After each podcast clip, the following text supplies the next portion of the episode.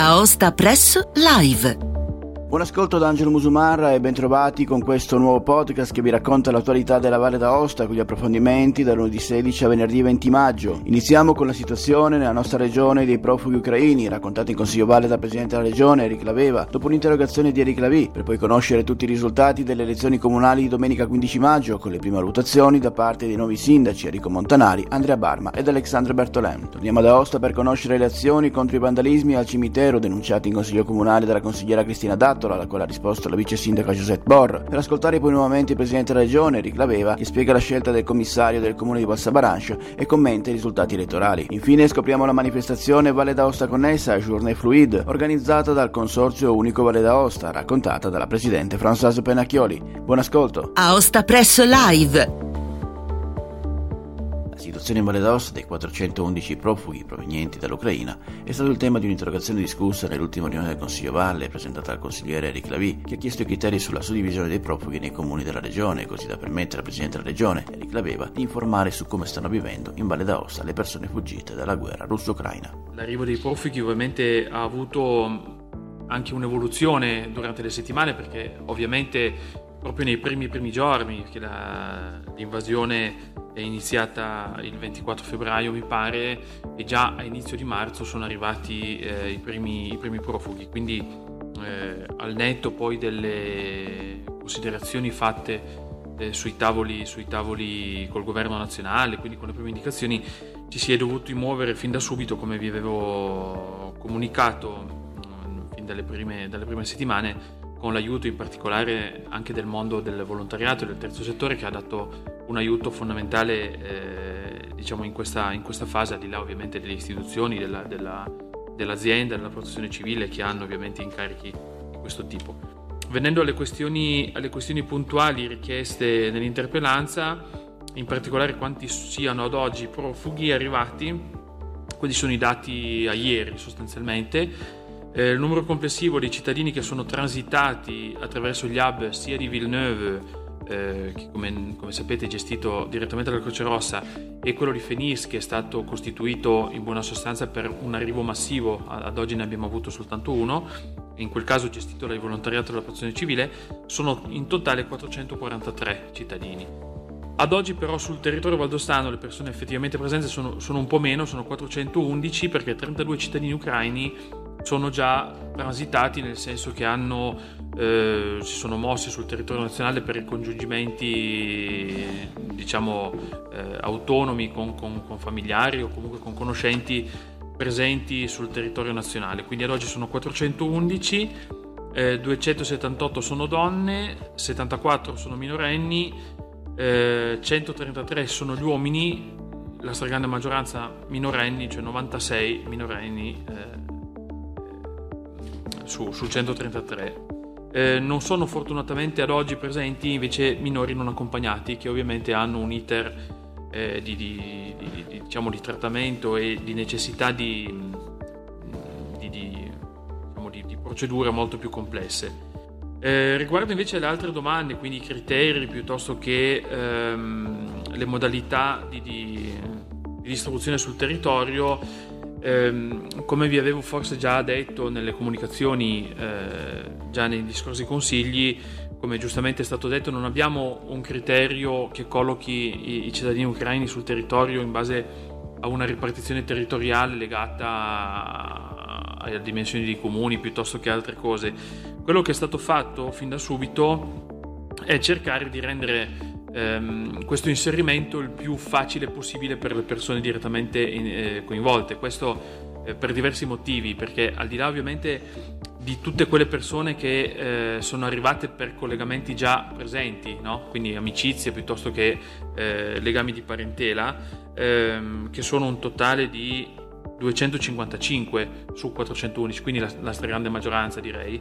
Ehm, gli altri 144 che sono alloggiati presso appartamenti che sono quegli appartamenti che sono stati offerti gratuitamente alla popolazione, su questi il passaggio è stato, cer- è stato fatto ehm, cercando di venire incontro alle esigenze di queste persone. Quindi se queste persone hanno già dei legami eh, con altre persone, altri cittadini ucraini sul territorio, abbiamo cercato di metterli più vicino possibile. eh, si è cercato di fare l'inserimento anche a seconda eh, delle necessità, in particolare in presenza di, di, minori per l'ambito scolastico, quindi a seconda della disponibilità delle scuole e delle scuole, eh, della disponibilità delle scuole ad accoglierli.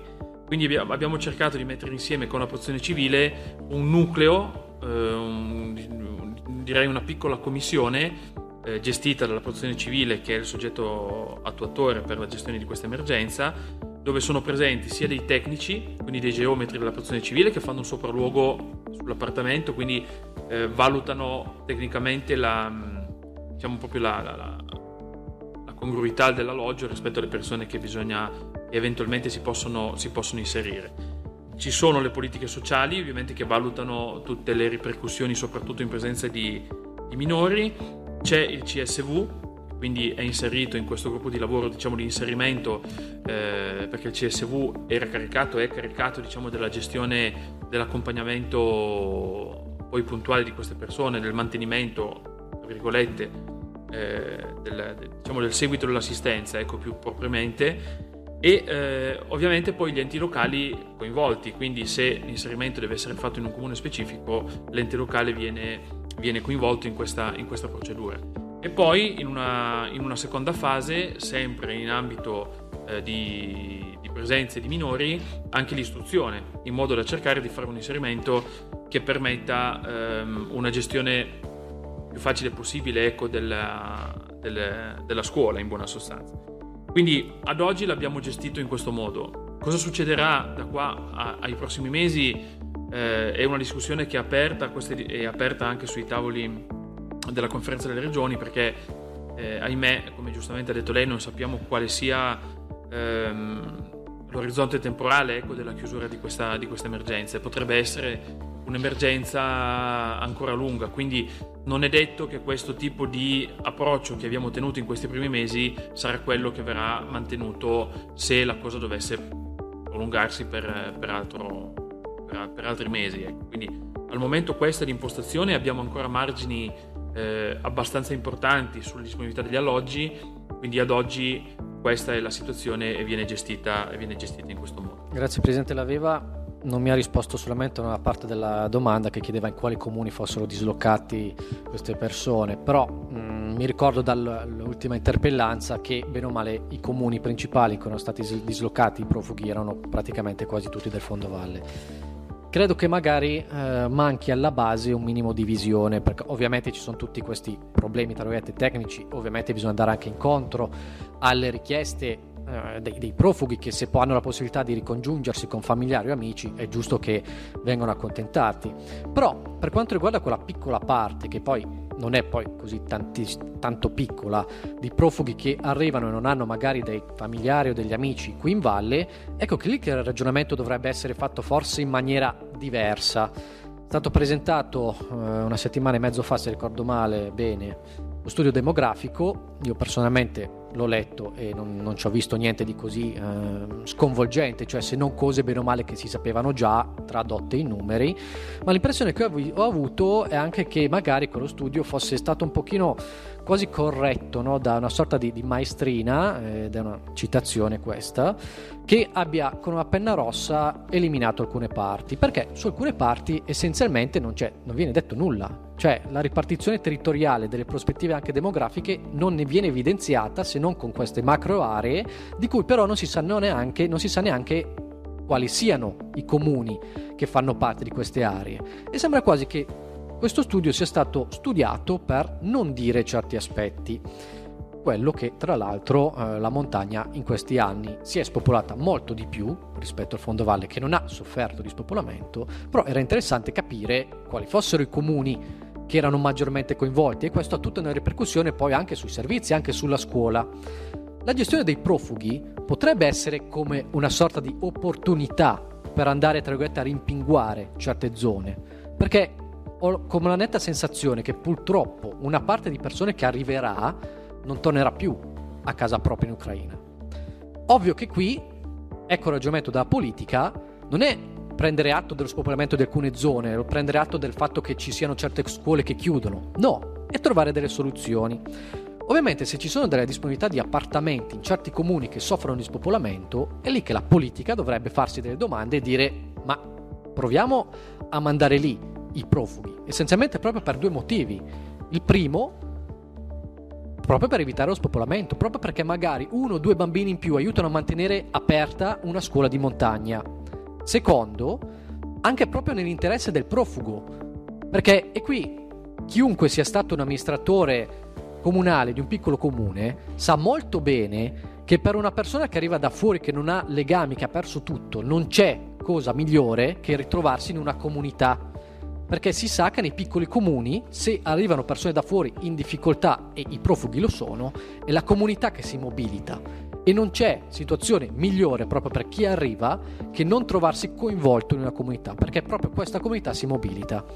Ecco che è qui il ragionamento che deve stare alla base, ed è qui il ragionamento che poi deve, deli- deve delimitare alcune zone o meno di influenza della politica e spartire, tra virgolette, è brutto questo termine, lo so, però le persone, i profughi sul territorio, proprio perché potrebbe essere questa un'opportunità anche proprio per salvaguardare i piccoli comuni di montagna che oggi soffrono di spopolamento, che vedono le scuole, loro scuole chiudere, ma questo andrebbe ovviamente anche nell'interesse del profugo, che sicuramente si può trovare molto meglio integrato in una comunità che gli dà attenzione perché una comunità si mobilita rispetto a stare magari in un grande comune in cui ci sono rapporti solamente con associazioni in cui però non ha un minimo di rapporto con quello che è il contesto generale. Effettivamente avevo l'elenco dei comuni negli appunti e ho dimenticato di, di comunicarvi. Eh, attualmente i comuni eh, quali presenti, nei quali sono presenti gli alloggi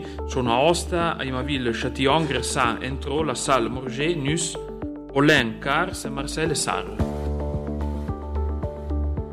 Dovrà tornare al voto entro 60 giorni il comune di Valsavaranche, dove domenica 15 maggio non è stato raggiunto il quorum dei votanti con solo 52 elettori su un totale di 153 aventi diritto, pari al 33,99%, necessario in presenza di una sola lista l'elezione diretta di sindaco, vice sindaco e consiglio comunale. Sono così mancati 25 elettori alla lista Valsa 4.0.61 che candidava sindaco Stefano Sterise e vice Andrea Benedetti, che ha raccolto solo 44 inutili voti.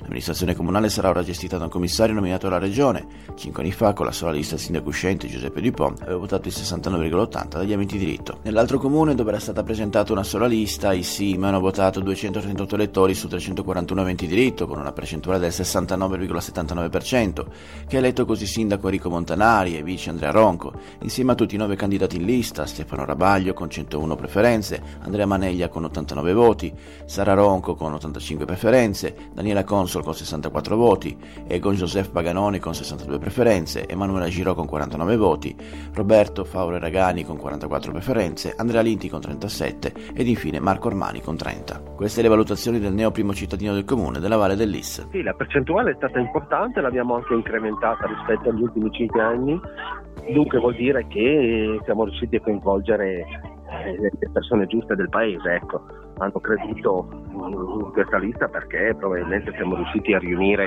certi pensieri, una certa filosofia di come eh, ormai essere uniti in un paese, siamo sempre meno nei paesi di montagna, c'è il problema dello spopolamento, c'è il problema che i ragazzi vanno a lavorare fuori e dunque abbiamo soprattutto nel momento che facevamo la lista pensato a questi aspetti e devo dire che siamo stati premiati da questo punto di vista. Per tipologia lavorativa arrivo da un mondo dove la parola armonia è fondamentale fondamentale perché le cose siano fatte bene, dunque eh, cercherò sicuramente questa armonia all'interno del gruppo. E abbiamo tanti giovani e dobbiamo prepararli. Eh, io faccio già parte, insomma, ho 51 anni, dunque diciamo che eh, dopo il mio mandato devo assolutamente pensare che questi giovani saranno il loro futuro nei nostri amministratori e bisogna dargli gratificazione e spazio e, e cercarli di agevolarli nelle loro idee e, e, accompagnarli adesso per qualche anno, ma sicuramente sarà più in gamba di noi fra 5, 6, 7 anni. A Saint-Pierre è tornato alle urne dopo due anni di commissariamento per Andrangheta, ha votato il 43,91% degli aventi diritto, oltre il 20% in meno rispetto alle precedenti elezioni comunali. A vincere è stata la lista Saint-Pierre Purtus, sostenuta da Nino Valdoten, che candidava sindaco Andrea Barma, e vice Corrado Colomba con 905 voti, l'83,64%, rispetto alla lista sempre a riparte, espressione di Fratelli d'Italia, che proponeva Armando Mascaro e Sonia Faccin con 177 preferenze e il 16,36%. Entrano in consiglio comunale per la maggioranza Marco Frassi con 221 voti, quindi Patrizia Letei con 145 preferenze, René Glarei con 138 voti,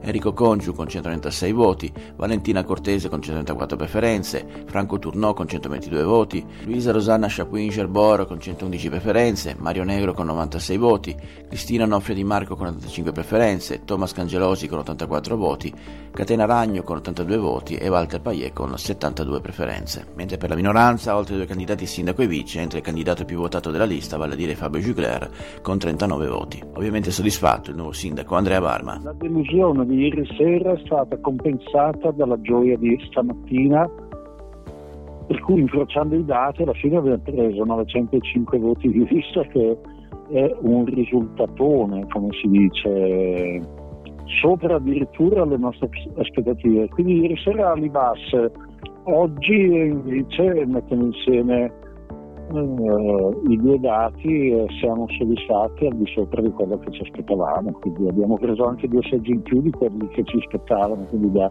da 12 siamo a 14. Bello. Noi siamo molto contenti del risultato, ma uh, questo per dire che poi il lavoro comincia da domani, adesso vabbè smaltita la felicità per eh, il risultato, bisogna tirarsi sulle maniche e fare delle cose eh, che vanno innanzitutto nel senso di eh, riallacciare i rapporti con, eh, con, la popolazione, perché la popolazione che va solo al 44% a votare è un segnale molto molto chiaro. Ecco. Oltre alla disaffezione ci sono altre tematiche, altre problematiche.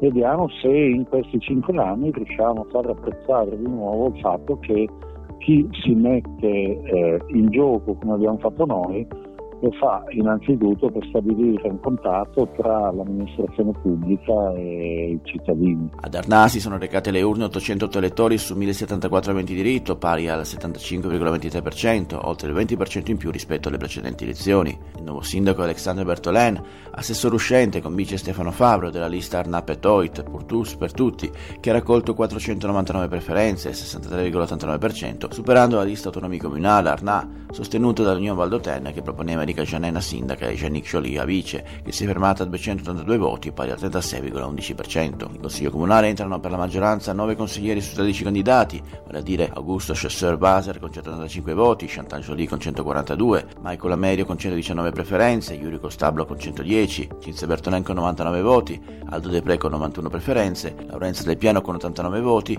Jessica Roland con 83 e Valentina Mascè con 73 preferenze, mentre per la minoranza, oltre ai candidati sindaco e vice sindaco, sindaco, entrano in consiglio comunale anche Simone Bonelli con 122 voti e Ivo Jolie con 108 preferenze. Pronto al lavoro Alexander Bertolen che tende la mano anche alla minoranza. Diciamo che dobbiamo ringraziare in primis gli elettori che sono andati in massa a votare e in massa hanno dato sostegno alla nostra proposta, quindi il grazie va a loro, il, loro, il nostro grande grazie va a loro. Cercheremo di essere un'amministrazione attenta alle esigenze di tutti, al di là delle, delle classi sociali, mettiamola così, quindi cercheremo di di essere inclusivi, di ascoltare tutti e di dare il giusto peso a tutta la popolazione, a tutte le frazioni. Questo è stato un po' il nostro slogan fin dall'inizio. Dal primo insediamento il passaggio più importante sarà ricercare finanziamenti per la realizzazione del nuovo polo scolastico, questo sarà sicuramente un, una priorità.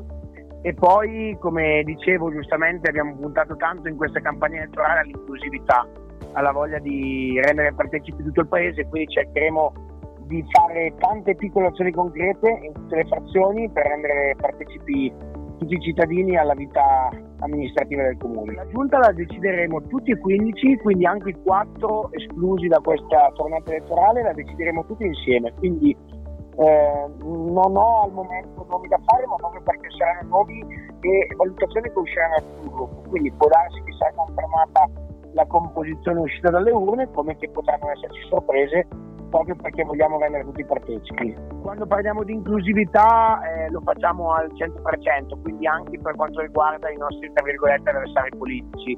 Cercheremo di tenerli in considerazione al, al, al massimo e quando ci saranno proposte costruttive e che andranno nella direzione di far bene per il paese per Arna, sicuramente le terremo in considerazione senza neanche pensarci un attimo, quindi la collaborazione con la minoranza sarà eh, attiva fin da subito e anzi il nostro auspicio è che la minoranza abbia voglia di collaborare con noi. Ciao, sono Emilio Solfrizzi. Pensate mai a quante scelte facciamo ogni giorno? Come vestirci, cosa mangiare, quale serie tv guardare? Ma ci sono scelte che possono cambiare la nostra vita e quella degli altri. Un nostro sì può permettere a qualcuno di continuare a vivere. Un sì, capite? Provate. Sì. Diventa donatore di organi, tessuti e cellule. Donare è una scelta naturale. È un'iniziativa del Ministero della Salute e del Centro Nazionale Trapianti. Presidenza del Consiglio dei Ministri. Aosta Press Live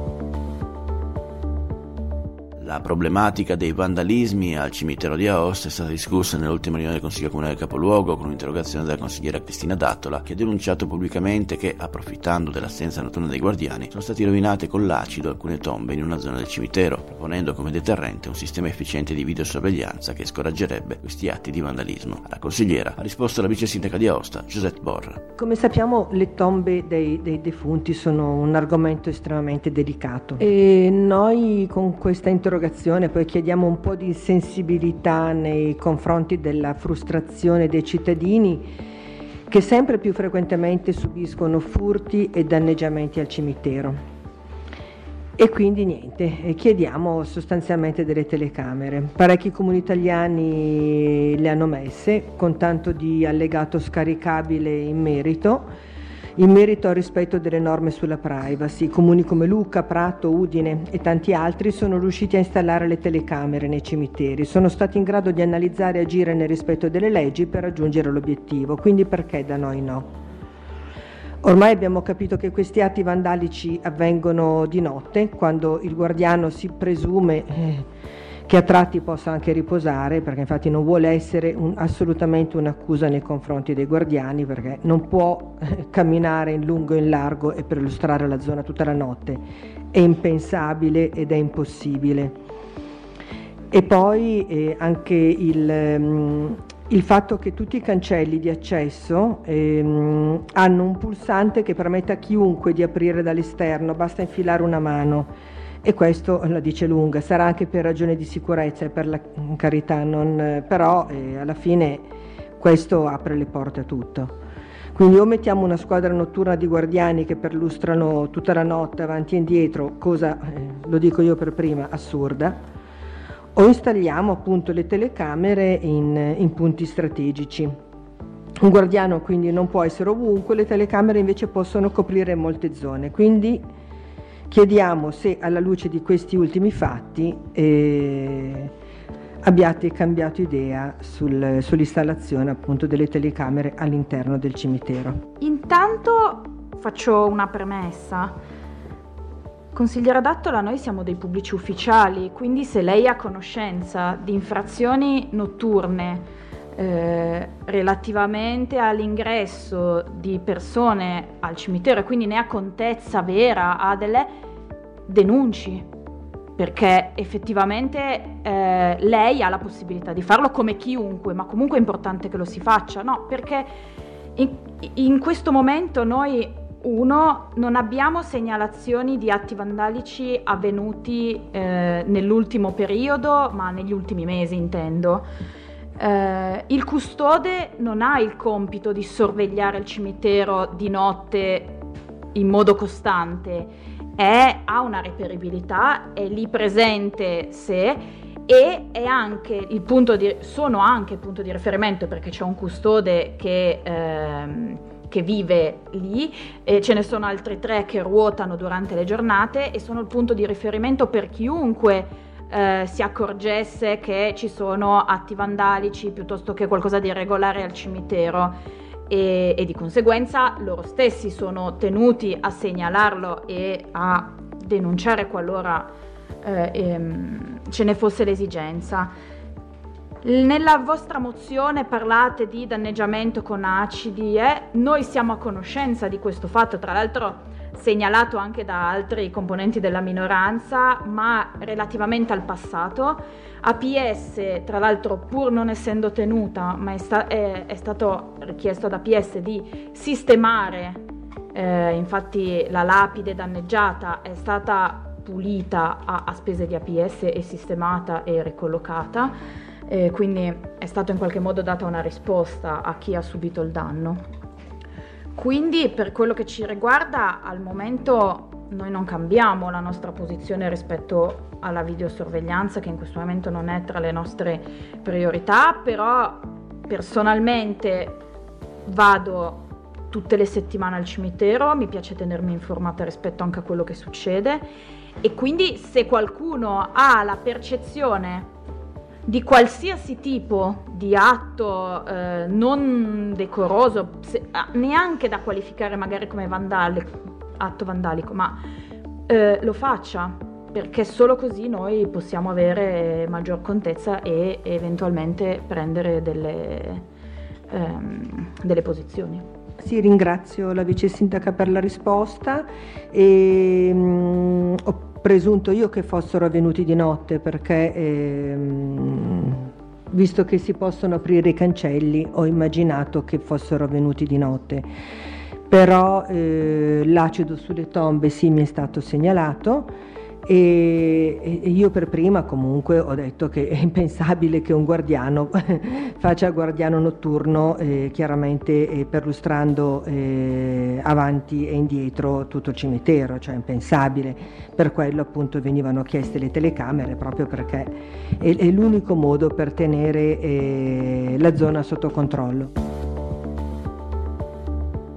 Tamara Lanaro, avvocata, 47 anni, prossimo 29 maggio, sindaca di Châtillon tra il 2015 e il 2020, la commissaria del comune di Valsavaranche, in relazione alla nullità delle elezioni domenica scorsa 15 maggio per il mancato raggiungimento del quorum dei votanti. Il decreto del Presidente della Regione verrà firmato oggi e la Lanaro reggerà il comune fino alle nuove elezioni che, per legge, dovrebbero tenersi entro 60 giorni, quindi entro il prossimo mese di luglio. Mary Claveva intende proporre al Consiglio Valle una modifica normativa che consenta di collocare le consultazioni nella finestra elettorale del prossimo autunno. Il perché lo spiega direttamente lo stesso Presidente della Regione che così commenta anche la scelta dell'ex sindaco di Châtillon per il delicato ruolo amministrativo a Valsavaranche. Sì, un ex sindaco quindi con esperienza amministrativa, anche un tecnico perché è un giovane avvocato, quindi ha tutto il profilo, dà il profilo perfetto per ricoprire questo ruolo che è un ruolo complesso perché ovviamente richiude in sé tutte le competenze ovviamente di un sindaco, di una giunta di un consiglio, quindi in un momento anche un po' particolare per il comune di Vassavranche perché queste, queste ultime elezioni sono state comunque complicate con un risultato comunque che dà un segnale che c'è bisogno di, di lavorare in quella comunità, quindi sono sicuro che la dottoressa Lanaro potrà lavorare in questo senso per preparare anche le prossime elezioni nel migliore dei modi. La proposta è anche quella di allungare i tempi del commissariamento così da poter dare tempo alla comunità di Valsavaranche di riflettere sul proprio futuro, una scelta anche intelligente. Sì, questo lo stiamo valutando, ovviamente sarà discusso nel prossimo, nel prossimo Consiglio. L'idea è di proporre appunto una deroga a, che, a quello che prevede la norma in questo momento, quindi di indire le elezioni entro 60 giorni e proporre di riportarle nella finestra prevista nel periodo autunnale. Quindi questo permetterebbe di affrontare con un po' più di serenità ovviamente tutti gli aspetti di preparazione comunque della, della, tornata, della nuova tornata elettorale e credo che ci sia bisogno di un po' di tempo e soprattutto anche per non eh, finire con questa nuova tornata nel bel mezzo dell'estate che non aiuterebbe. Da ex sindaco e da chiaramente presidente della regione con delega prefettizia l'esperienza non manca e anche se quattro comuni non fanno primavera possiamo dire che comunque si è visto una certa disaffezione per la politica anche se per esempio ad Arnà la battaglia è stata piuttosto interessante secondo lei qual è il problema? abbiamo avuto troppi politici diciamo così inadeguati e la gente si è un po' disinteressata visto la carica populistica che abbiamo avuto negli ultimi anni? Eh, credo che il problema sia molto complesso e difficile da analizzare in una battuta. Eh, sicuramente l'allontanamento della, della, gente dalla politica è, è, una questione che è del tutto evidente. Eh, nei comuni la questione è un po' più delicata perché ovviamente ogni realtà ha una situazione a sé. Eh, Saint-Pierre usciva da due anni di commissariamento, quindi una situazione molto, molto complessa anche dal punto di vista emotivo. Questo ha creato anche eh, delle grandi responsabilità anche a chi eh, ha dovuto prendersi la responsabilità di fare delle liste, quindi questo indubbiamente è stato uno degli aspetti eh, che probabilmente in una mia analisi ha portato magari anche a questo risultato. Ci sono state anche delle realtà in cui, seppur con una lista unica, tipo i SIM, c'è, c'è stato più del 70% della popolazione che ha votato, quindi questo vuol dire che la preparazione diciamo, del, della tornata è stata fatta probabilmente con una maggiore condivisione, con una maggiore preparazione, ecco, più, più condivisa dalla gente. E da noi invece che è successo? Due unionisti che si sono sfidati.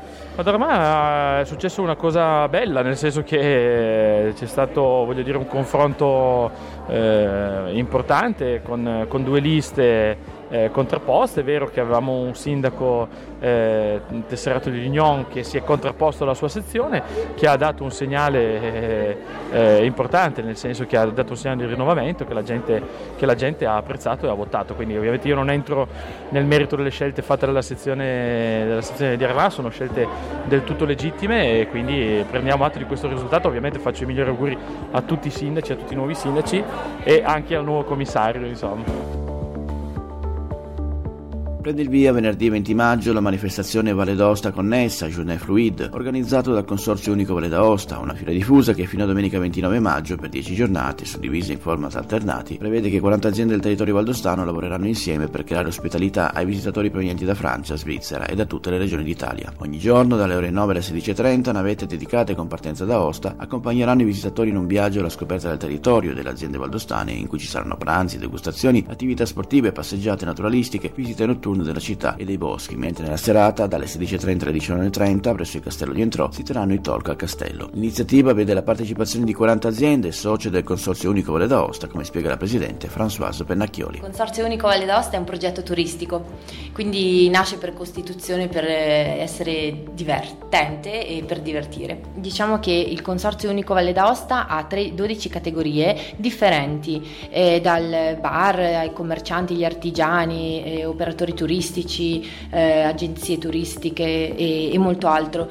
Eh, questo proprio perché per noi in Valle d'Aosta tutto è turismo, eh, perché turismo eh, vuol dire anche saper avere delle storie da raccontare e mettere passione in quello che si fa. L'evento è la Fiera Diffusa, ehm, che comprende tre eventi al suo interno. Il primo evento sono le giornate fluide, sono dieci giornate in cui ehm, noi vi portiamo con delle navette dedicate in giro per la Valle d'Aosta a scoprire non solo eh, gli angoli meravigliosi delle nostre montagne, delle nostre vallate, ma anche eh, proprio gli attori che operano sul territorio, quindi le piccole e medie imprese eh, si va in giro e si visita, si mangia, si beve, si degusta e si passa del bel tempo insieme. E poi ne approfitto per dire che oltre al programma, al menu che, delle attività che vedete sul programma, c'è la possibilità di eh, fare anche delle altre esperienze che sono delle esperienze come, con un po' più di adrenalina, come il parapendio, come il rafting, come la bici eh, e molte altre attività. L'idea della fiera diffusa è nata ehm, proprio durante la costituzione del Consorzio Unico Valle d'Aosta, eh, perché mh, mm, mentre andavamo a scoprire le varie aziende ci siamo resi conto che passavamo delle giornate molto belle eh, alla scoperta di, di, queste, di, queste, realtà che davvero da valdostani eh, non conoscevamo. E, e quindi è nata l'idea di farlo scoprire, di condividere tutto quello che avevamo scoperto con, eh, con, i turisti e con i residenti. La cosa curiosa è che si chiude al castello di Entrò, che in questi giorni ne abbiamo parlato tantissimo. Il castello di, di Entrò è per adesso a nostra disposizione in questi giorni. E sì, ogni giornata si chiude al castello con una piccola passeggiatina e ne approfitto per annunciarvi il secondo evento eh, all'interno di questa fiera diffusa che sono i talk al castello. I talk al castello è un evento gratuito su prenotazione dove dalle 4 e mezza le porte del castello e del suo giardino vengono aperte. Ci saranno all'interno delle degustazioni dei produttori valdostani e poi dei dibattiti su diverse e varie tematiche. Gli ospiti dei talk eh, sono tantissimi. Noi inizieremo sabato 21 con eh, il tema dell'unione che fa la forza e gli ospiti saranno i consorziati CUVDA, alcuni di loro, eh, perché noi in realtà siamo in 44 e insomma ci saranno diversi consorziati che parleranno proprio di, di, di per, del perché unirsi insieme e camminare insieme verso un obiettivo. Poi si proseguirà mercoledì 25 con eh, un tema molto caro a noi del consorzio che è il bioregionalismo. Eh, il bioregionalismo è quella pratica che eh, promuove l'importanza di valorizzare il luogo eh, in cui si vive l'importanza di, eh, di amare il luogo in cui si vive, ma non si può amare ciò che non si conosce ed ecco perché abbiamo creato le giornate fluide. Andando avanti ci sarà giovedì 26, eh, si parla di rigenerare la società, rigenerazione sociale con le relazioni, quindi economia delle relazioni, eh, ci sono relatori che vengono da lontano per parlare di questo, insomma eh, da Milano, da, da, da, Alba addirittura, il presidente dei, del consorzio del Monferrato, la direttrice Cristina Ghiringhello del Confindustria Canavese e, e altri relatori molto, molto importanti. Poi abbiamo venerdì 27 il nostro consorziato Roberto Giunta insieme a Ria Herman e Sandra Vernero che è la presidente dell'associazione Slow Medicine e parleranno insieme del territorio, il territorio che guarisce, quindi la montagna che, che può guarire. Eh, interessante questo, è, è, molto interessante vedere che ogni cittadino eh, della Valle d'Aosta ha a sua disposizione 7500 metri quadrati di bosco eh, in confronto a un cittadino eh, italiano nella media ehm, con i suoi 1600 metri quadri. Quindi questo rapporto tra il Valdostano e il bosco vorrà dire qualcosa, ecco che ne parliamo venerdì 27 e poi ci sarà venerdì 28 ehm, un concetto veramente molto importante, molto green, insomma, eh, che è la cultura rigenerativa. La cultura rigenerativa è uno step prima della sostenibilità. Eh, si dice che eh, certo è bello essere sostenibili, ma prima bisogna avere qualcosa da sostenere. la cultura rigenerativa è ciò che unisce i puntini eh, affinché si si cucia il tessuto sociale e il tessuto anche naturale, agricolo di, di qualsiasi eh, ecosistema. E poi la domenica 29, l'ultimo talk, eh, sarà ehm, sul territorio, il territorio che ci circonda, come ci influenza. È vero davvero che le montagne rendono il carattere dei valdostani eh, chiuso? Eh, per qualcuno non è così e scopriremo perché. Infatti il titolo è Indagheremo le, le chiusure e le aperture.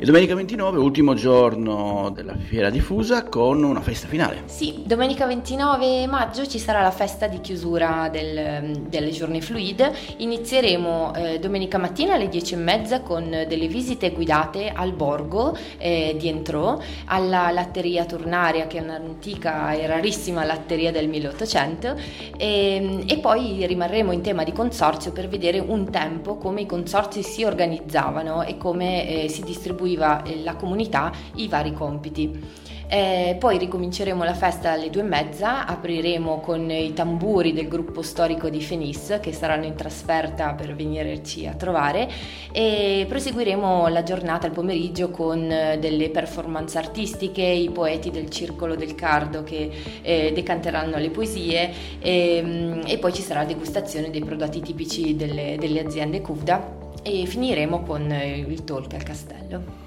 Come sempre prenotazioni e informazioni sul sito. Sempre per partecipare, sempre www.cufda.it, eh, scegliere dal menu le, le, attività che si preferiscono e, e poi buon viaggio. Aosta Press Live, a cura di Angelo Musumarra